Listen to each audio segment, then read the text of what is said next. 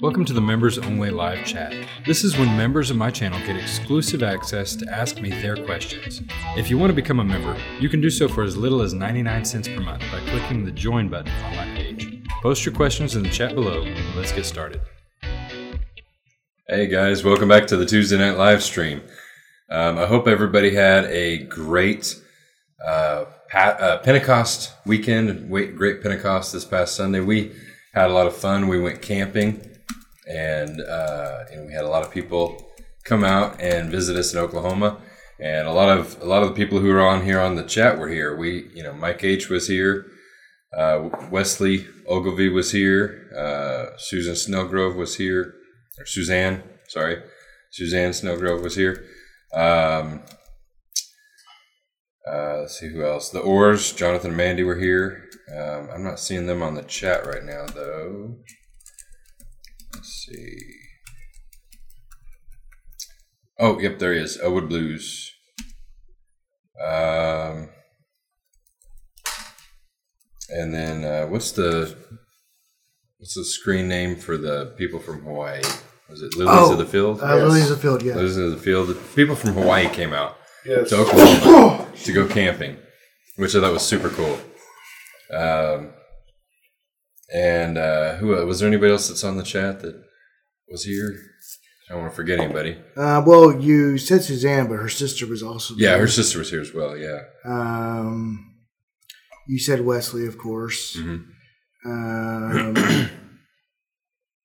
uh, let's see. I think that's it. The normals. I can't think. There was one other person. Yeah. I'm pretty anyway, sure. There was a lot of a lot of people out here who are, uh, you know, part of the, the online community here on Unlearn, who are also part of the unle- uh, online community on Grafted.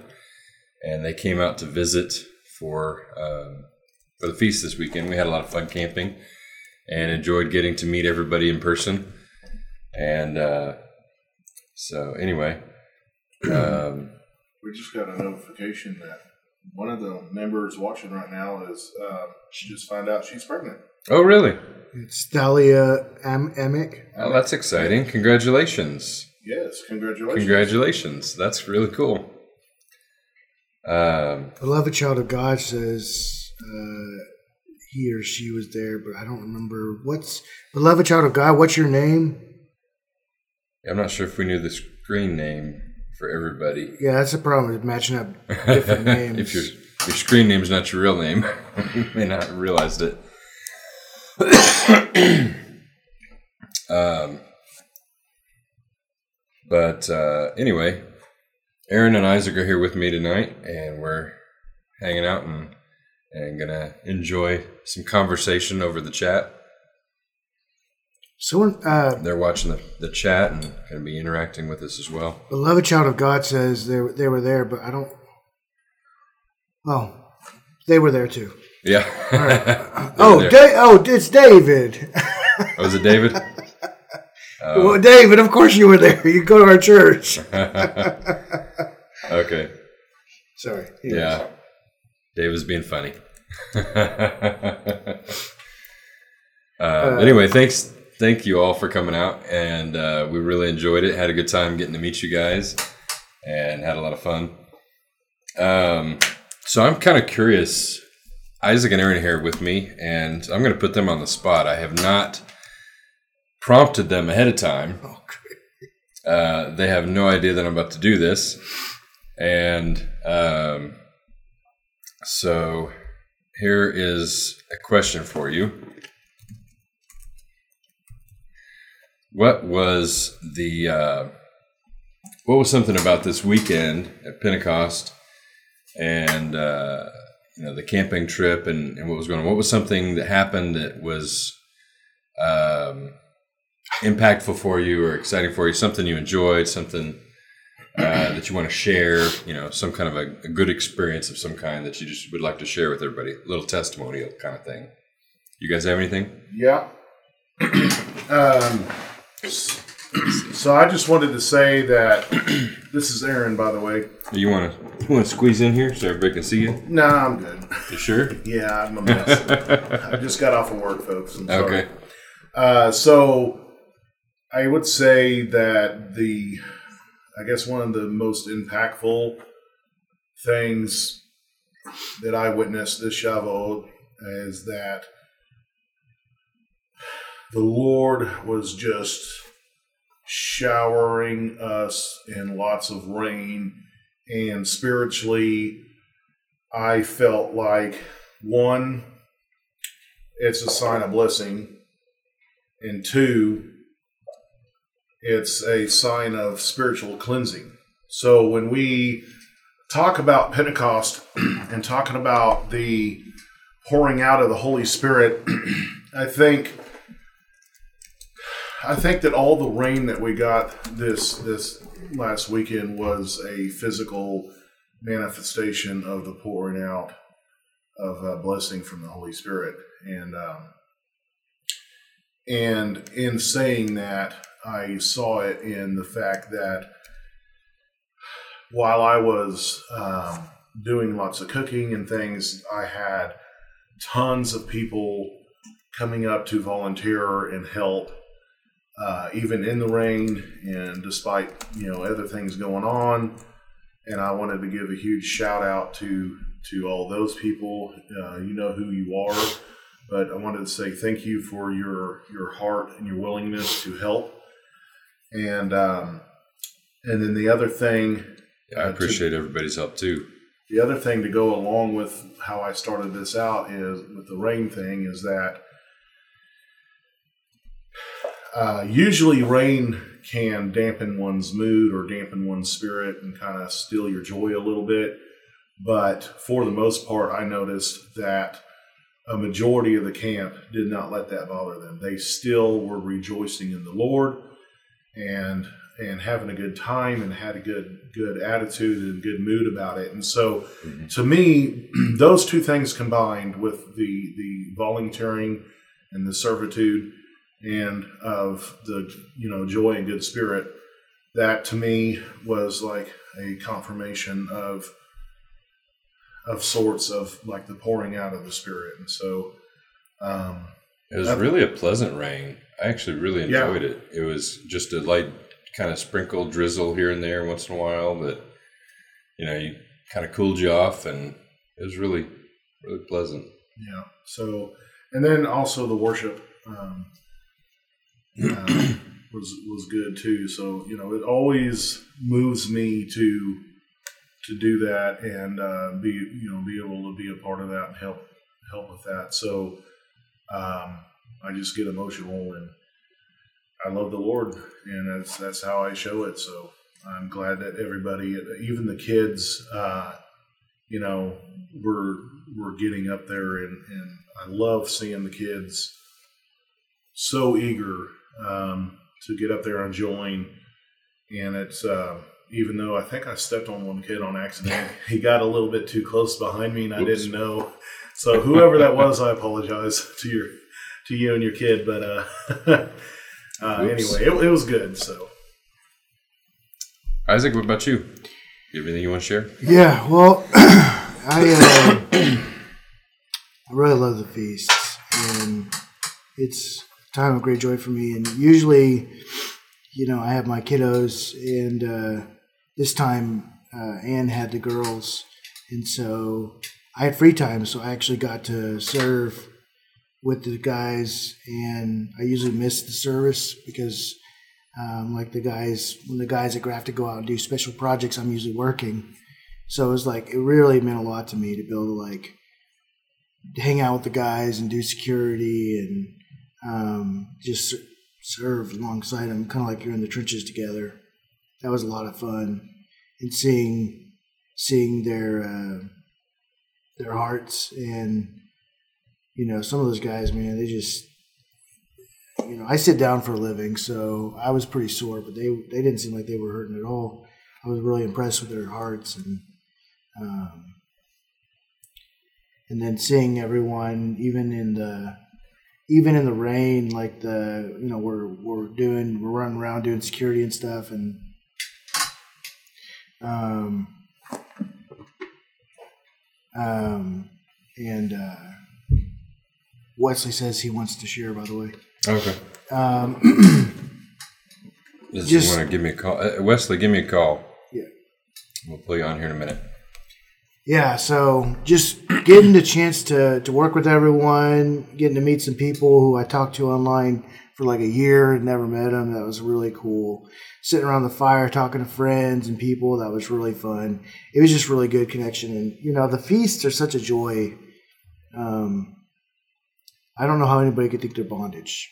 Yeah. You know, it's like someone saying that Thanksgiving is bondage. It's like, you know, well, you must have never celebrated Thanksgiving. Right.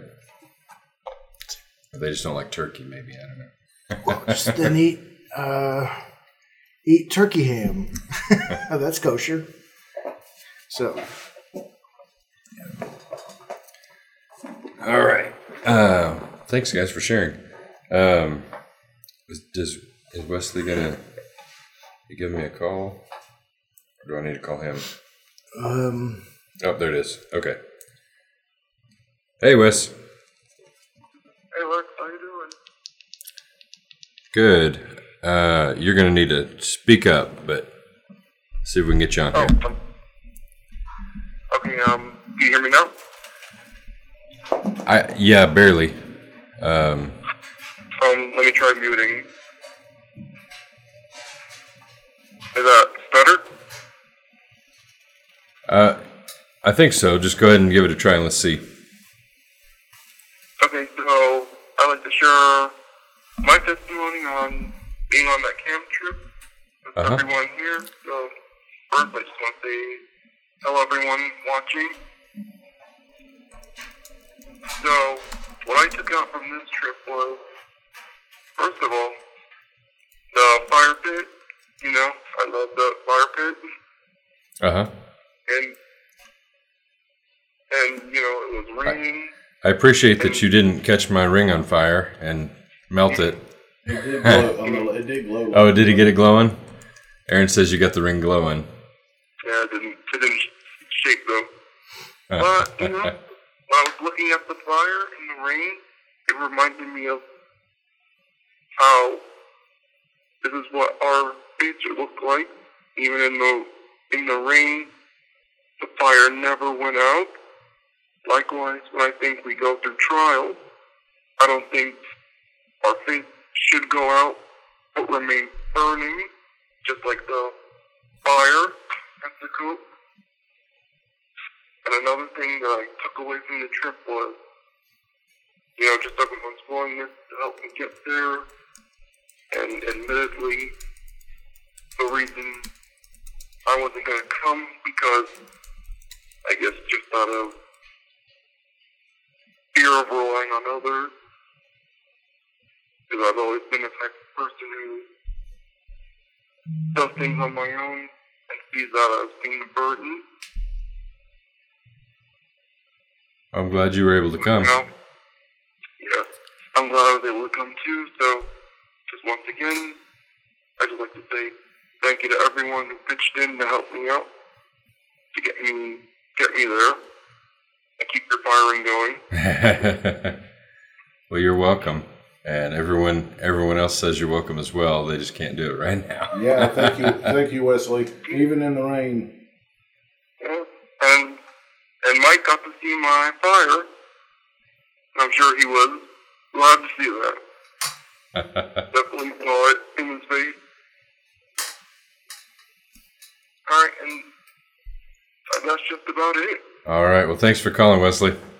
Love you, Wesley. Um, just before I do, I like to just um, say to so, Dahlia, you know, just congrats on the pregnancy, and I pray for a safe delivery on your child. Yeah. Yeah. And uh, Aaron, that was a good brisket. What's that? And to Aaron... Good brisket. Oh. Thank you. You made Lex happy. Aaron is a good cook, for mm-hmm. sure. Mm-hmm. All right. Well, that's all I wanted to say. All right. Thanks, Wes. We'll talk to you later. Shalom, Wesley. Later. See you at the coat. All right. See you at the coat. Okay. Well, thank you, guys. Um, all right. So. we had a we had a great time at the camping trip. We had a lot of uh, great memories. Um, met lots of neat people. Had some good prayer time. Had some good worship time. Um, had some great fellowship. Just hanging around, talking to people. Um, you know, just every, it was just a really enjoyable weekend. So if you guys, um, you know, who if if you guys ever want to join us for a future feast. Um, I think you'll have a great time, and we would love to get to know you, and and uh, I, th- I really think you would you would enjoy it. So anyway, um, let's go ahead and jump into the questions. Do we have any questions tonight?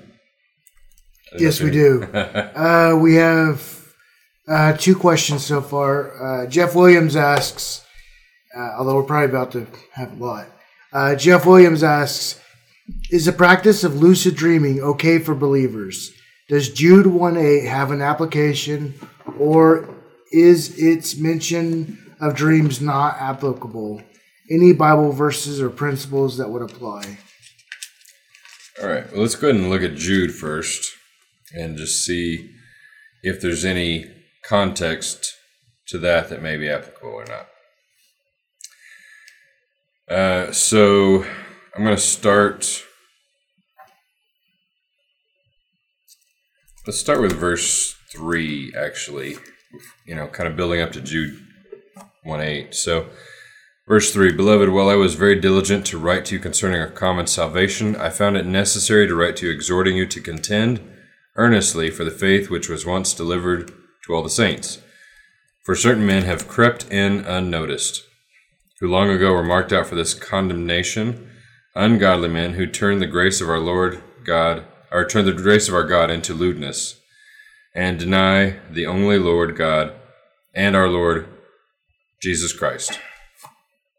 But I want to remind you, though you once knew this, that the Lord, having saved the people out of the land of Egypt, afterward destroyed those who did not believe, and the angels who did not keep their proper domain, but left their own abode, he reserved in everlasting chains under darkness until the judgment of the great day, as Sodom and Gomorrah and the cities around them, in a similar manner to these, having given themselves over to sexual immorality and gone after strange flesh, are set forth as an example, suffering the vengeance of eternal fire. Likewise also these dreamers defile the flesh, reject authority, and speak evil of dignitaries. Yet Michael the archangel, in contending with the devil, when he disputed about the body of Moses, dared not bring against him a reviling accusation, but said, The Lord rebuke you. But these speak evil of whatever they do not know, and whatever they know naturally, like brute beasts, in these things they corrupt themselves. Woe to them, for they have gone in the way of Cain, and run greedily in the air of Balaam for profit, and perished in the rebellion of Korah. These are spots on your love feast, while they feast with you without fear, severing only themselves. You know, and he goes on and continues basically talking about these um, apostate people, these uh, wolves in sheep's clothing, these people who are uh, fake Christians, you know, however you want to call them. You know, he says these are people who, um, they turn the grace of God into lewdness. They... They're like Cain, they're like Balaam, they're like Korah. They reject authority, they teach a false gospel, they uh, you know, cause contention, all kinds of different things, right? So these people, he calls them dreamers. Likewise also these dreamers defile the flesh, reject authority, and speak evil of dignitaries. So what does he what does he mean when he's calling them dreamers? Is he talking about lucid dreaming? I don't think that's what he's talking about in this context. Um, I think it's more along the lines of uh, they're dreamers in thinking that they are actually Christians because of the way they're acting. They're dreamers in thinking that they're actually saved. They think that they are okay. They think that they are saved. They think they're doing God's will. They think they're spiritual. Um, they think that they have a true gospel. They are self-deceived. And, um, you know, so they, they're delusional, basically, is is the idea. These dreamers, they're delusional, and they believe their own delusion, and they're walking around um, with a corrupted mind and causing all kinds of chaos and corruption, rebellion, lawlessness, sin, contention, striving, false teachings, you name it, they're doing it.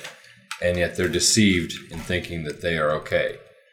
Uh, that's what he's referred to when he calls them dreamers. It's, you know, it's the, they are delusional is what he's talking about. I don't think it has anything to do with having lucid dreams or um, some kind of prophetic dream or some kind of a revelation through dreams. I don't think anything to do with actual dreaming is what he's talking about, uh, just from the context of what that's saying.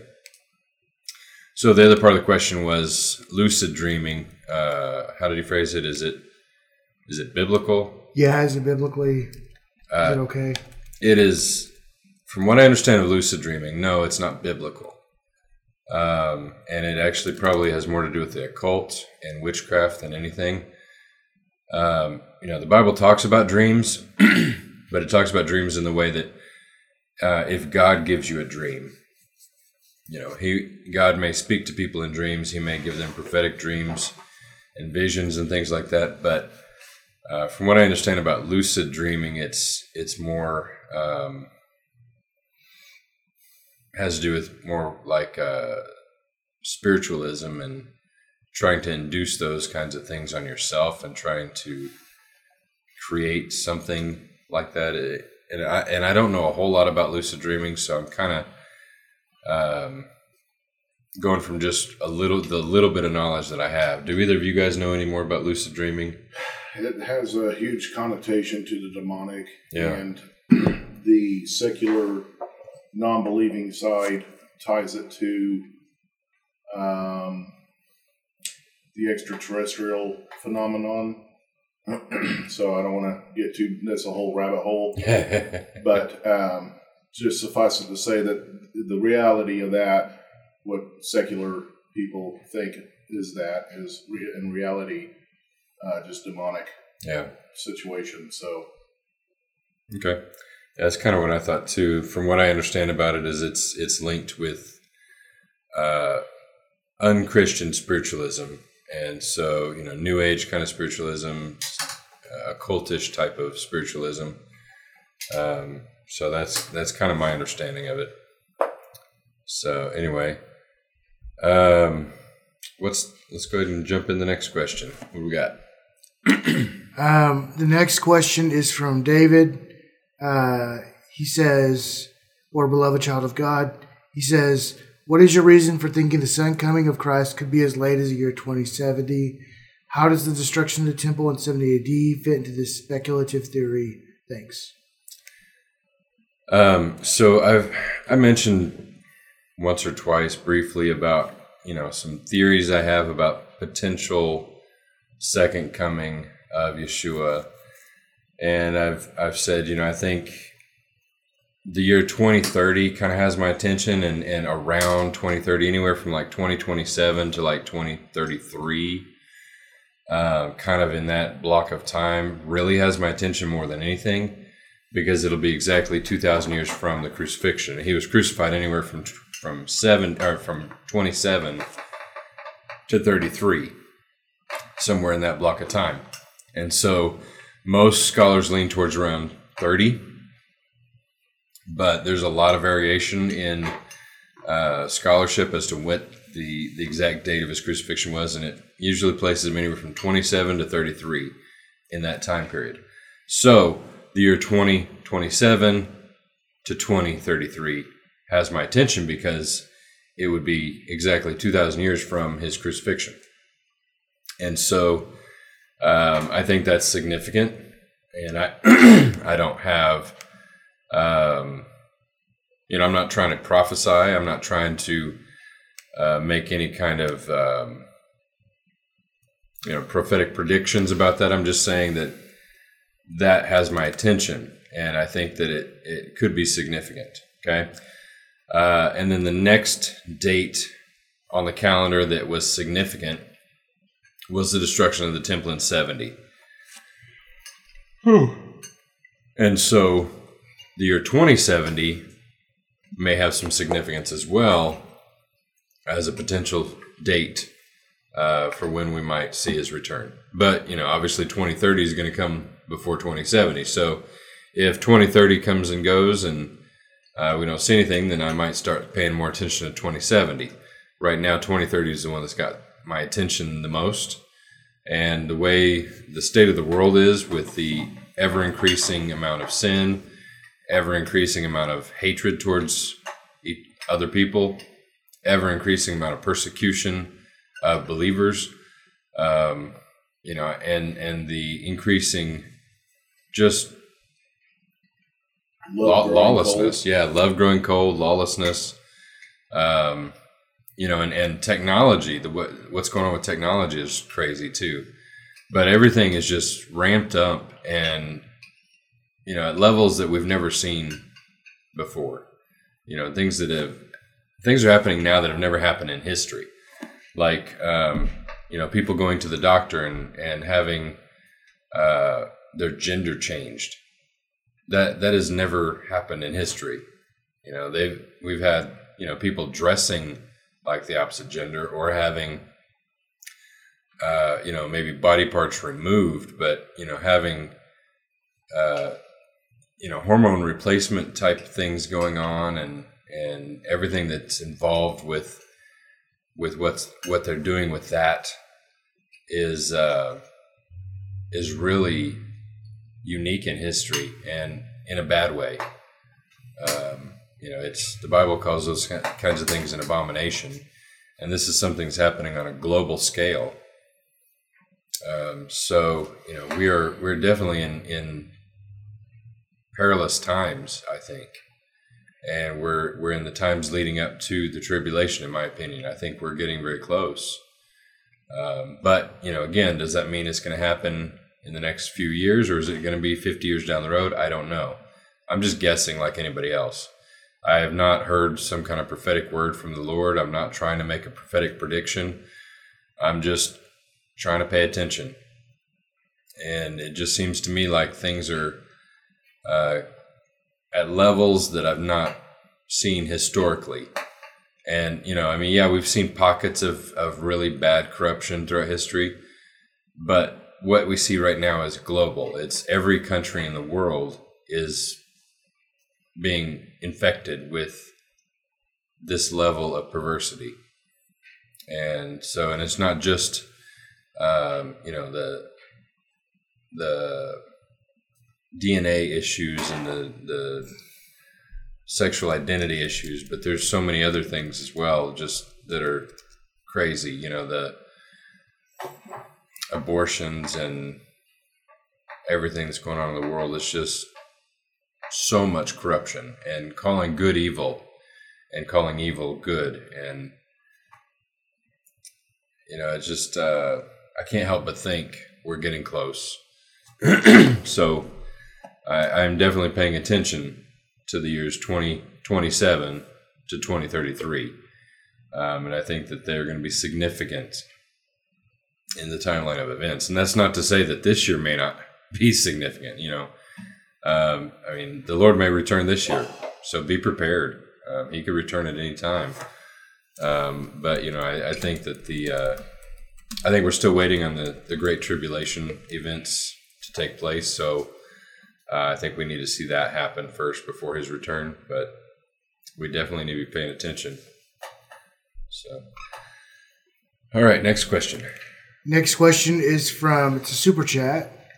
Uh, it's from Daniel. Uh, so thank you for that, Daniel. It's from Daniel Cam- Camargo. Um, he says, is the Christian doctrine uh, that believers cannot have demons on them correct? Do you cast out demons?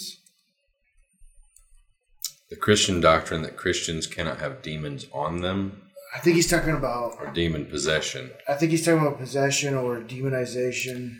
Okay, so um, the way I understand um, how things work with, with the demonic is that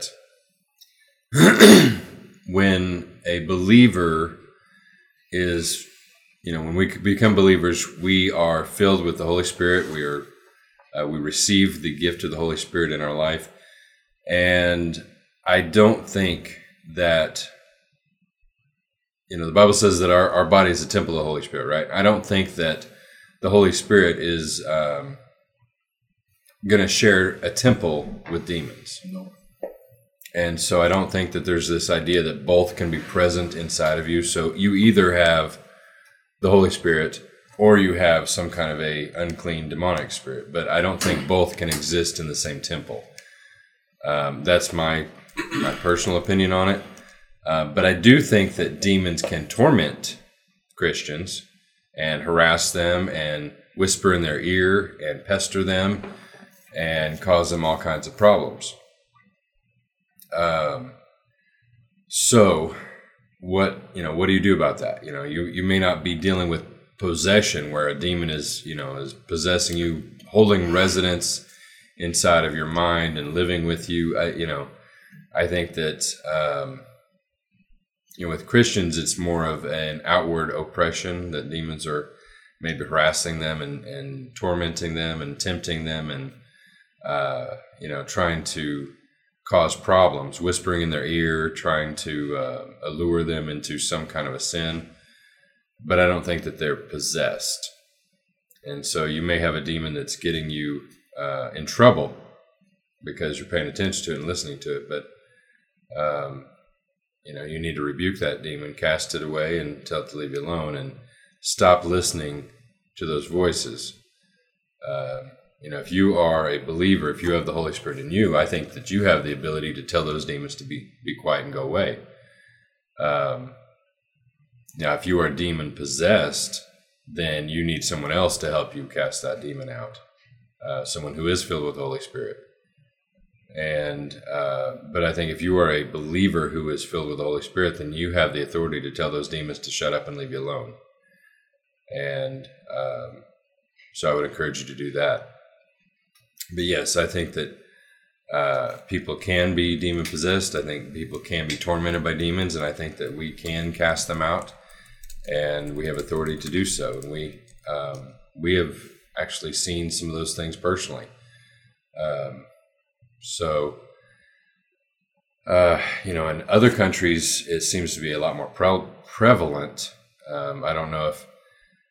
Uh, You know, if it's just more acceptable in other countries, if it's because of the occult practices in other countries. And, you know, you think about some countries that are into uh, various occults, voodoo and uh, different types of witchcraft and whatnot. And that would be where you would see more likely to see people who are demon possessed. Uh, whereas Christianity is, you know, America has predominantly been a Christian nation Um, since its founding. Uh, that may be why we see less of it. It's just because we, it's not, our country is not full of occult practices the way other countries are. That's not to say that we don't have them. We do. There are, uh, you know, pockets of occult practices around the country, and we do have pockets of, you know, demonic possession around the country. Um, But I think it's just not as prevalent or not as obvious here as in certain other countries just because of the influence of Christianity in America, which is a good thing. Um, but we're getting to the point where Christianity is being snuffed out and stifled and um, persecuted and pushed away, and people are denying the faith, and people are believing in a false religion, false faith. And there's going to be a time when many fall away and deny Yeshua, deny their Lord, and um, it's coming. It's around the corner. So uh, I would just encourage you to hold hold on to your faith. But yeah, it's kind of hot in here. Um, I, I don't have the A C running because it's noisy. So Isaac and Aaron are like, "Oh man, it's hot." Just wait till wait till July. So, um, yeah, hopefully uh, we'll be able to get better cooling it at the new place when we get that set up. So anyway, what's the next question? The next question is from John Brunsting. Um, he said, can Satan or demons hear our thoughts? Really interesting question. I don't believe so. Um, I don't think they can. And um, because that's one of the attributes of God, is the ability to hear our thoughts, read our thoughts. And that's something we see Yeshua doing, is knowing their thoughts. You know, there's several places where it says that he knew their thoughts and then he responded to what they were thinking. Um, we don't have any examples in the Bible where it says that Satan knows our thoughts or that demons know our thoughts. I think they can implant thoughts into our head. I think that they can whisper thoughts into our head. You know, so, um, you know, they try to tempt you and say, hey, you should do this. Oh, look at that. Look at that candy bar. That looks really good. You should take it. I know you don't have any money, but you could just slip it in your pocket. You know, like that's the kind of thing. You know, oh, look at that girl. She's she's so pretty. Uh, you know, you you know, you really you really like her. You really want her. You know, whatever. Um, the the enemy will whisper those thoughts in your head and put thoughts in your head. But I don't think that he knows what you're thinking. I think that that's why you have to speak out loud and and and uh, tell the demons to leave you alone. You know, I don't think you can just think the thought. Oh, you know, just think in your head, leave me alone, demon. Um, I think you have to actually speak it to cast them out. And so, you know, in the in the name of Yeshua, I rebuke you, demon. I rebuke you, demon of lust. I rebuke you, demon of theft. I re- rebuke you, demon of whatever, you know, in the name of Yeshua. And it's, um, you know, I think that's something you have to say out loud. And, you know, I don't think that, uh, I don't think they can read your thoughts. And so um, that, you know, it's because I really believe that that's something that only God can do, is read your thoughts. And that's based on scripture that I, you know, I see lots of scripture where it says God can read your thoughts. God knows your heart. God knows your mind. And it never says that anybody else knows your heart or knows your mind. It doesn't say that Satan knows your heart or mind. It doesn't say that demons know your heart or mind. It says God does. And then it also says Yeshua does, which is, you know, another indicator that Yeshua is God. So anyway, uh, next question. Next question is from F. Van Pelt. He says, or uh, this person says, uh, can you please tell me if head coverings are commanded? All right, so let's pull up the verse in question.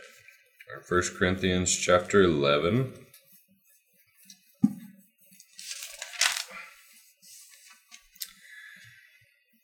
Now I praise you, brethren, that you remember me in all things and keep the traditions just as I delivered them to you.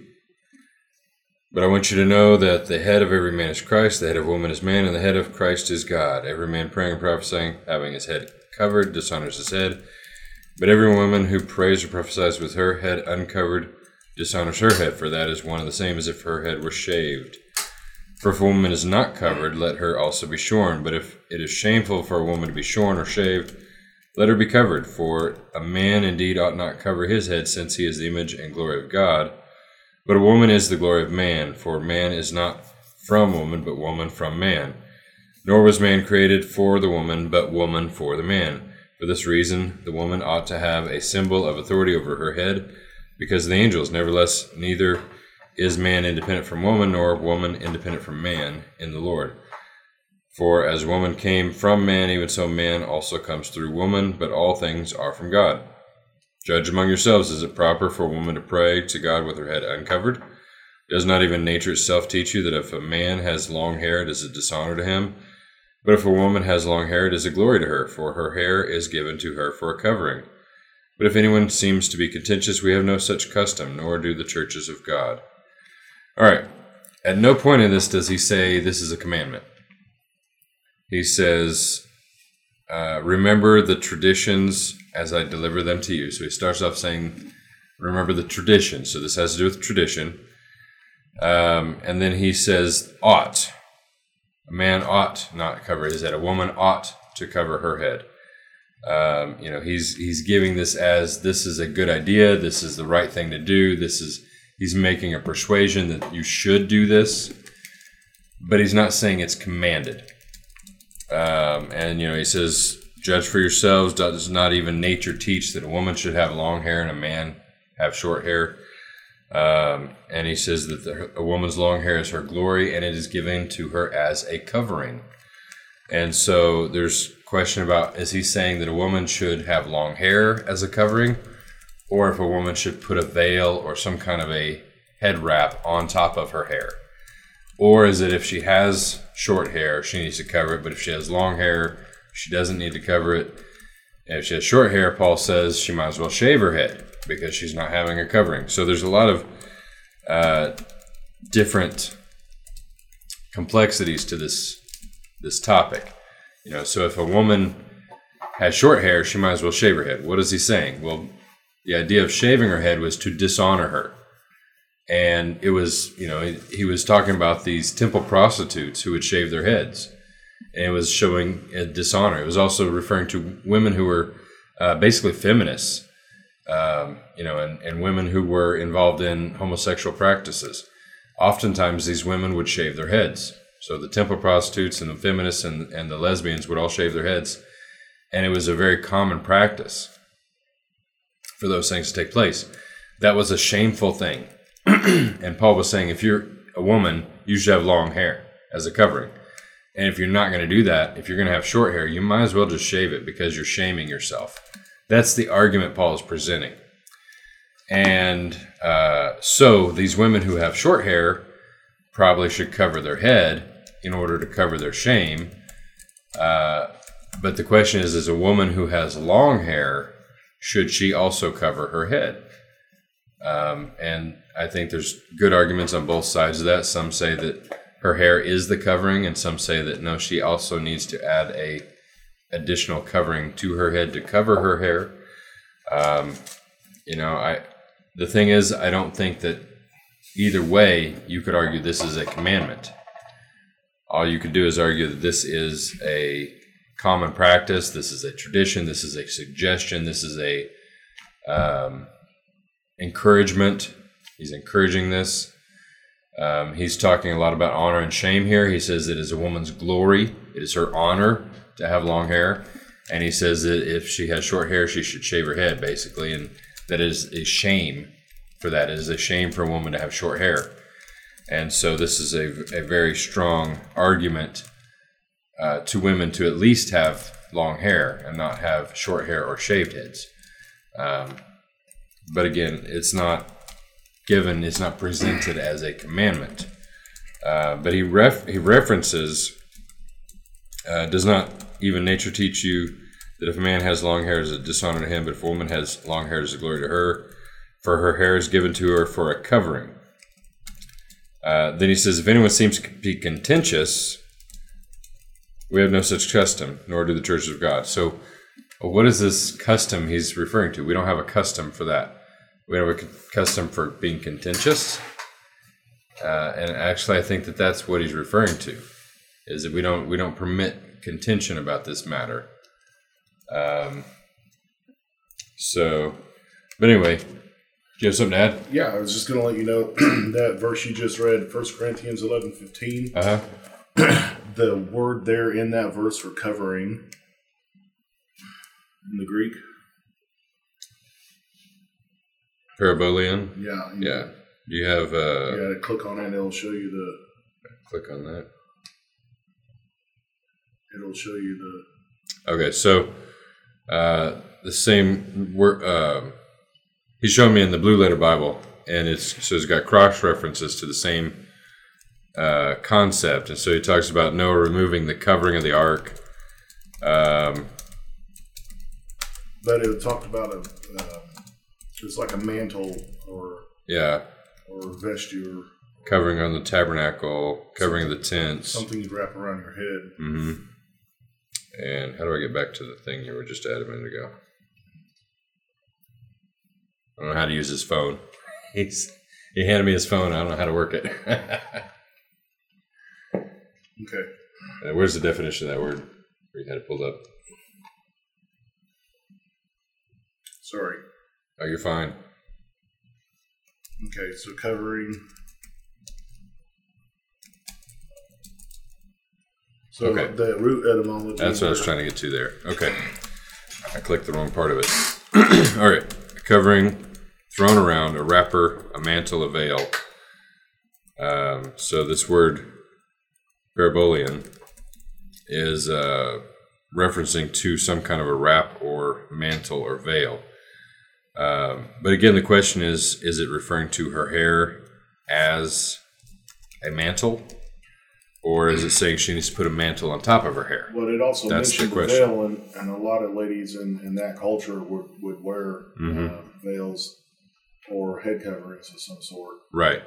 And and that's the other thing to look at is culturally and historically, um, Christianity has understood this to mean an extra covering. So if you look, you know, you look at Judaism, Judaism saw this uh, cultural tradition to have women cover their heads.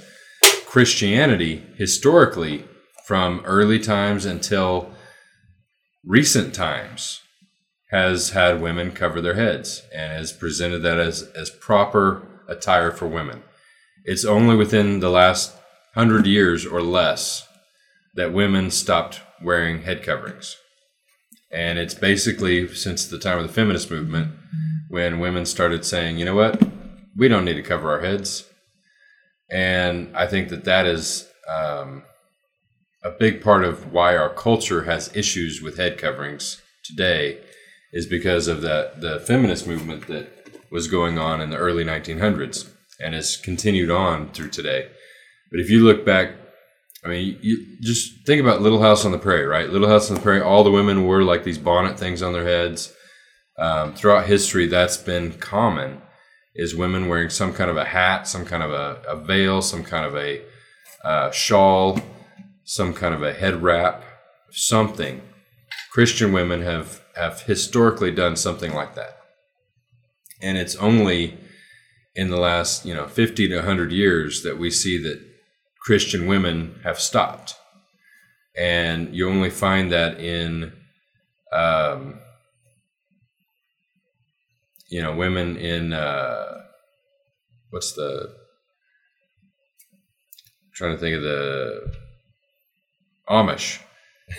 So, like the Amish women and the uh, other uh, similar. Deno- similar denominations uh, to the Amish, you'll still find women wearing head coverings.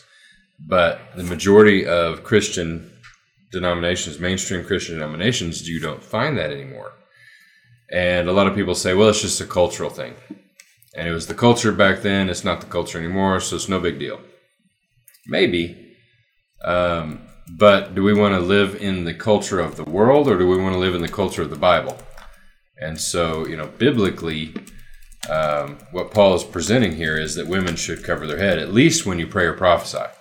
Does that mean that women should cover their heads all the time? I don't know. But at least, at the very least, when you pray or prophesy, I think it's a good idea to probably put a head covering on. And it's one of those things that... Uh, You know, you, you might argue and say, well, my hair is my covering. Okay. Uh, but what if the Bible is saying you should put something on top of your hair? You know, when you have that presented to you as, okay, um, would you rather err on the side of caution or err on the side of, uh, you know, throwing caution to the wind? Would you rather be more cautious or less cautious? Um, I, I personally would want to lean towards... try to be more cautious, you know, with, with things like this. Um, if it seems like you probably should do it, then you probably should do it. Um, that's just kind of my two cents on it. Again, it's not a commanded thing. It's, you know, it doesn't say, women, thou shalt always wear head coverings. Thus saith the Lord. You know, it's not, you know, God didn't say, this is the, you know, the commandment for women. They must always cover their head. It, The Bible doesn't present it that way, but it says women should cover their head, that it is an honor to cover their head, that it is a dishonor to uncover their head, and that it's about honoring your head. And so honoring your husband and honoring God by covering your head, and it's dishonoring to your husband and dishonoring to God by uncovering your head. And so that's a lot of the, the concept that goes along with it. Did you have something to add? Yeah, I just want to say, I think... if you think about feminism, it's kind of a, a rebellion against headship. Well, not just that, the natural state that God created. Yeah. Because a woman and a man were designed to exalt each other. Yeah. Like you, you love your wife and she loves you. And feminism is basically saying, yeah, I'm going to be this and I don't need a man. Right. But God didn't tell a woman to be separate. In fact, it says it's bad for a man to be alone. And I think that implies it's bad for a woman to be alone. Yeah. And that God created us to need each other. And instead, feminism is trying to say, oh, I don't need a man. It's like, well, then then you don't need what God gave you. Yeah. It's a rejection of God's gift. It's it's saying that you're greater than what God made. So it's extreme pride. And, you know, when a husband is lifted up, so is the wife. And when a wife is lifted up, so is a husband. They share in their honor, their glory, their esteem. And so I think it's just silly whenever people think that if a man is, um, you know, uh, honored, that the woman is not, because literally in honor and shame, their li- honor is linked. Yeah. And so that's why, for instance, in our church, Amanda is treated with esteem and honor as well as you, because you're you're married to each other. You know, Amanda's the worship leader, you're the pastor, and so your honor is like mixed. Yeah. And it, and it increases. And the honor you would have by yourself and the honor Amanda would have by herself is less. But the honor together is even more. It's amplified. And so by trying to be a feminist, you're actually taking, you're ironically, you're becoming less than what you could be. Because by, by mixing the honor, the husband and wife together, you could be so much greater. But instead, you want to be less because you want to be by yourself. Well, and also feminists oftentimes dishonor their husbands. And so that actually brings shame on themselves and dishonors themselves and makes them less honorable as well. Well, and I'm not saying that, like, it's okay for some people to be single. I you think that's to just a little bit closer too. You know, Paul said that he was supposed to be single. Some yeah. people are called to that. Right. I'm not talking about that. I'm talking about like a husband and wife scenario. Right. Well, I'd, I'd like to add to what um, Isaac was just talking about, and he's absolutely correct, especially when you're talking about when the husband is elevated, so is the wife. When the wife is elevated, so is the husband. And there was a spiritual connection in that as well, backed up by Proverbs thirty-one. And uh, I believe it's Proverbs thirty-one. But I'm actually working on, I'm actually working on so, uh, putting together something that uh, touches on this.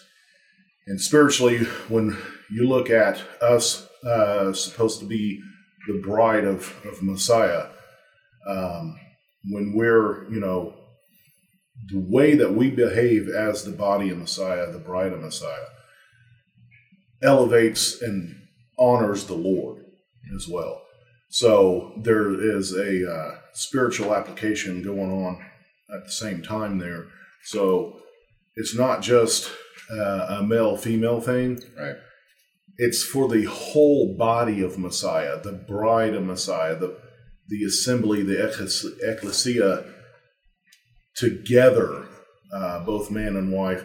Like, we have a, a, a simultaneous spiritual connection going on there. And whether you're a man or a woman, your actions uh, either honor or dishonor the Lord. And so I just wanted to throw that in there. As, uh, that's one of the things that is lost today that we kind of take for granted. And we forget that our actions and behavior um, dishonor the Lord quite often. In fact, yeah. James talks quite a bit about the tongue being the smallest member of the body, yet the most deadly, because it spews venom. So... Uh, anyway, I just wanted to add that uh, in, in connection with uh, uh, what Isaac was speaking to there. Yeah.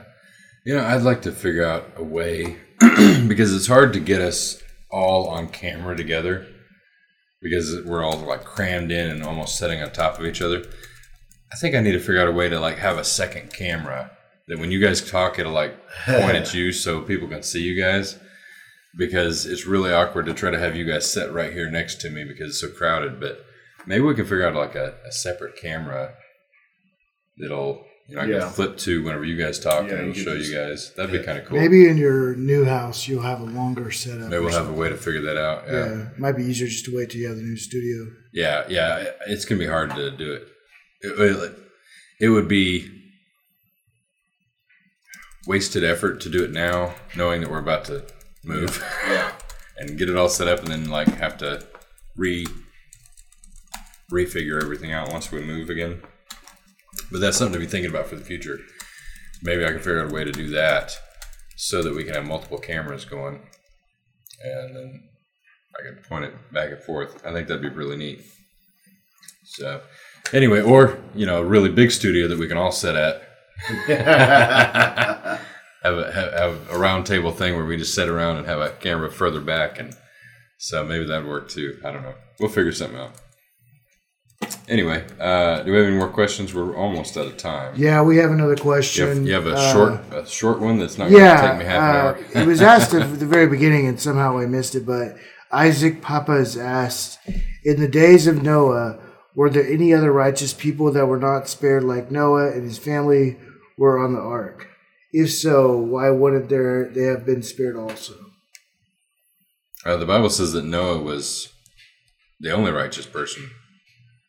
Um, and the only reason Noah and his family were saved was because of Noah's righteousness. Uh, it doesn't even say his children were righteous. It just says Noah was a righteous man. And that uh, his family just got spared because of his righteousness. Uh, but it doesn't indicate that there were other righteous people um, in that day. So if there were, the Bible doesn't mention them. So... uh Somebody was asking earlier. I can actually see your arm in the reflection on that computer. When you moved, I was like, oh, hey, his arm's on there. Sorry. Oh, I see it. So, anyway, go ahead. So somebody was asking earlier, uh, you mentioned about getting a new studio, hence, you know, getting a new place, and they didn't know uh, if you can maybe elaborate on that because some people don't know. Okay. Uh, yeah. Um, we are in the process of moving. Um, so in, in a few weeks, we're supposed to be closing on a new house. We're going to be moving out to the country. Uh, we found a, a uh, little small house out in, on a couple of acres that we can we can have some chickens. And uh, the thing I'm excited about is that it's away from everything, so there's a lot of peace and quiet. And there's some trees where I can go out, a little creek, and it's it's really pretty and quiet and peaceful and. Um, it's close to, we have some friends that live up in that area, so we'll be close to some of our friends and, um, but it's just, we're going to be having it, we're going to be moving to a new house soon. Um, and so when that happens, I'm going to have some transition with my studio and I'm going to have a, have to, uh, figure out, you know, a new studio and set things up differently. Right now I'm, uh, I don't know if you guys are aware of this or not, but I'm, I'm actually in my garage at the moment. Um, I've converted half of my garage over to a studio area and put up a wall here and, and so partitioned off part of my garage for a studio area. And so when we get to the new place, I'm what I'm probably going to do is actually get a um, one of those sheds that, uh, you know, you could you can kind of turn into a tiny home, you know, like one of those little sheds and just insulate that and, and kind of make a studio space out of that is is what I'm thinking about doing and looking at doing. And so um, I think that'll work out really well for what we're going to do. Um, but anyway, we'll, we'll see. We'll cross that bridge when we get there. Um, but there may be a week or two where we're a transition period where we're not sure, where we don't maybe don't have a studio quite ready yet. Um, and so I may be doing live stream from my phone. Um, in a different location or something like that. I'm not sure yet what that's going to look like, but just to let you know, in the next few weeks, you're probably going to see a new studio. Hmm. Sometime in June anyway, you'll see a new studio and you'll see a transition where I won't be here anymore. Uh, we'll be in the new one. Man, I am still tired from Shavuot, from Pentecost weekend. We, we stayed up late and got up early every day. And uh, so I'm, I, I haven't caught up on sleep yet. So I apologize for the sleepy eyes and the yawns.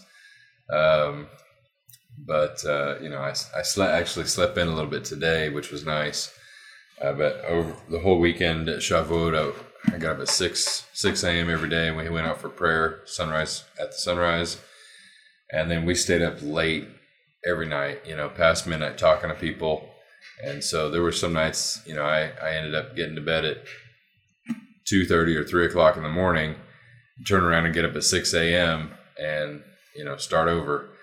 Um, so I'm I'm very tired from the weekend, and I think it may take me a few days to catch up. Oh, goodness, excuse me for yawning. I apologize again. But anyway, did, um, thank you guys. Yeah, do you have something? Did we open up in prayer? We did not. Should, should we are going to close in yeah, prayer. Say, should we? Let's close in prayer. Thank you for the reminder. Yeah, I, I didn't think of that. I uh, I got busy talking about Pentecost. Well, and, Lyman and, brought it up yep. too. So yeah, let's do that. So, Heavenly Father, we praise you and we love you, Lord. We thank you for this uh, this weekend that we've recently had this to celebrate your feast, the Feast of Pentecost, and we thank you, Lord, for our friends. We thank you for our, our church family, for our community of believers that we are able to fellowship with and who we have, have grown to have close relationships with, people that we love and care about and who love us. And Lord, we thank you for these wonderful people. We thank you for this online community who who come together to uh, to fellowship online. And Lord, I pray for them that if they don't have like-minded fellowship already, I pray that you would help them to find that, um, because Lord, I I understand the value of of having fellowship, and so Lord, I praise you for that, and Lord, I pray for those who don't have fellowship that they would have that. And Lord, we thank you for your feast, we thank you for your Sabbath, we thank you for your salvation, we thank you for all that you do in our lives, and Lord, we praise you and we love you in the name of Yeshua, amen. Amen. All right. Well, thank you guys. Thanks for all the questions. And thank you, Aaron and Isaac, for being on here every week with me. Um, you know, I couldn't do it without you guys. You guys are awesome. And uh, I couldn't I think, do it without our members either. Yeah. And I thank all the people who get on here every week and and uh, support Unlearn and, and get on to talk and uh, ask questions and interact. And you guys are awesome. And I really appreciate you guys. And I, and I love that I got to meet quite a few of you this weekend, and I look forward to meeting more of you in the future. Um, so it's great to, you know, to have a face and, and a voice, you know, to to, uh, to associate with the uh, the name and the icon online. You know, it's really great to actually have, you know, know the person and not just, you know, see a name. So, you know, I love the opportunity when I have opportunity to meet you guys in person. I think it's really awesome. So, but anyway, thank you guys, and we'll go ahead and call it a night here, and uh, we'll talk to you again later. Have a great week. Bye. Thanks for watching. If you found this video helpful, then share it with your friends and family so they can unlearn the lies with us. If you want to see more videos like this one, subscribe to my channel. And I want to say a special thank you to those who support this ministry. We truly appreciate your prayers and your generosity. Thank you so much. And remember, the truth will set you free. We'll see you next time.